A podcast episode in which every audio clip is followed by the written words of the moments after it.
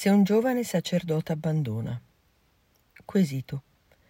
Carissimo Padre Angelo, le scrivo in quanto sono uscita turbata dalla Santa Messa di ieri, festa dell'Assunzione di Maria al Cielo. Di per sé ho partecipato con la massima gioia, come da un po' di tempo a questa parte ho la grazia di avere. Al termine dell'omelia il parroco ci ha chiesto una preghiera speciale.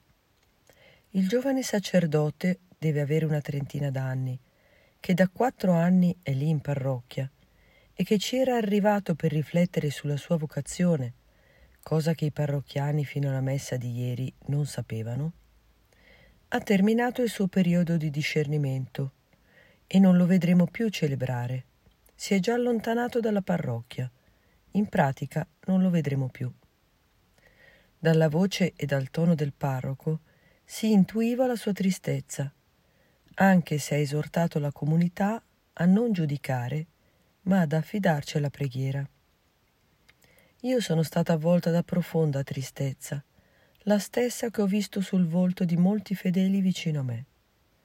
Voglio davvero solo pregare e non giudicare. Ma vede, in questi anni questo giovane e carismatico sacerdote aveva guidato i giovanissimi, i chierichetti, celebrava le messe alla presenza di tanti giovani, famiglie. Lei mi dirà che nessuno è perfetto, solo Dio lo è. Non conosco i motivi della scelta del sacerdote di abbandonare. Se ci sono gossip di sottofondo, a me, per fortuna, non sono arrivati. Ma mi chiedo, che esempio viene lasciato ai nostri ragazzi, per i quali era una persona di riferimento?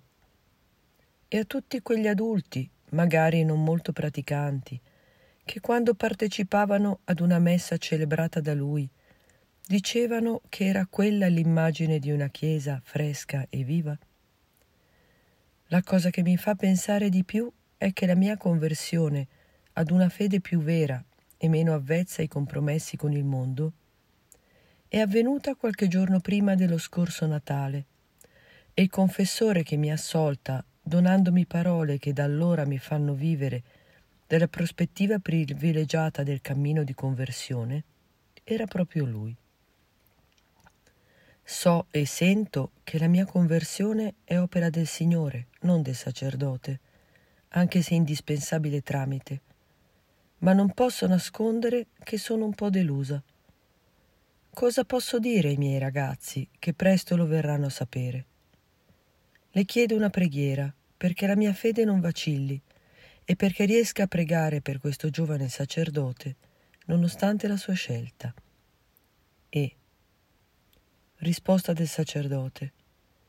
Carissima E, una notizia del genere deve aver offuscato la bella festa della Madonna assunta in cielo. Si rimane senza parole e con profondissimo dispiacere.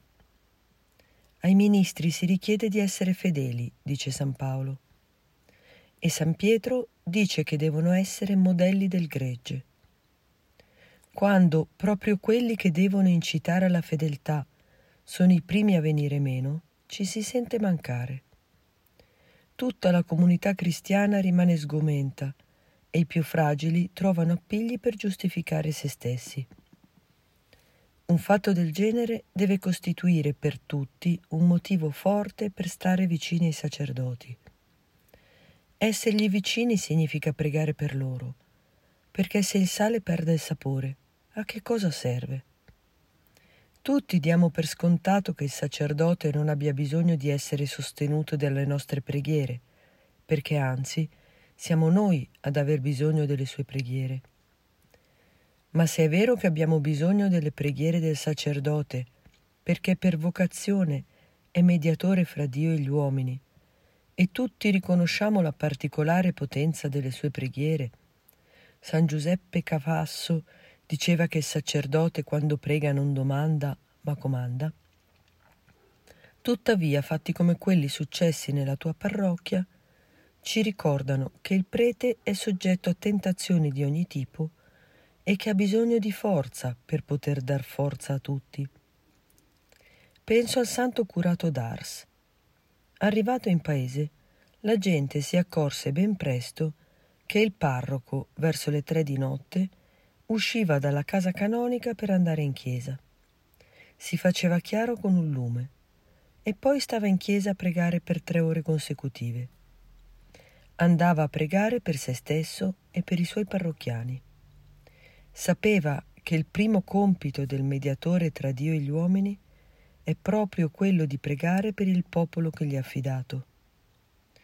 Questo ci fa capire che senza molta preghiera l'anima del prete si inaridisce e nell'esercizio del suo ministero diventa un mestierante. Imita ciò che fai, imitamini quod tractatis. Queste parole vengono dette ad ogni candidato nel giorno della sua ordinazione sacerdotale. Che cosa fa il prete? Papa Giovanni ricordava che il prete comincia il suo ministero sacerdotale con la celebrazione della sua prima messa solenne. In quella messa rinnova il sacrificio di Cristo sull'altare. E se il prete è chiamato ad imitare ciò che fa, non deve accontentarsi di offrire il sacrificio di Gesù, ma ogni giorno deve rinnovare l'offerta di tutto se stesso insieme con Gesù per il bene del suo popolo. Il Santo Curato d'Ars, in ogni messa, rinnovava l'olocausto di se stesso. L'olocausto è il sacrificio in cui ci si offre a Dio con la totalità di se stessi in adorazione, in ringraziamento, in espiazione e in implorazione di grazie. Oh, se i nostri sacerdoti facessero ogni giorno di se stessi un olocausto al Signore per il bene del popolo. Oh, se avessero la consapevolezza di essere chiamati ad esprimere ogni giorno un amore così grande. La Chiesa ha bisogno di questi sacerdoti. Ne hanno bisogno urgente le anime. Ne ha bisogno tutto il mondo. Pertanto l'amarezza per l'abbandono di quel giovane sacerdote sia come una chiamata del Signore a impegnarti di più per la santificazione dei sacerdoti. Ti ringrazio perché dalla tua corrispondenza a questa chiamata ne beneficerò anch'io. Da parte mia ti assicuro la mia preghiera e la mia benedizione. Padre Angelo.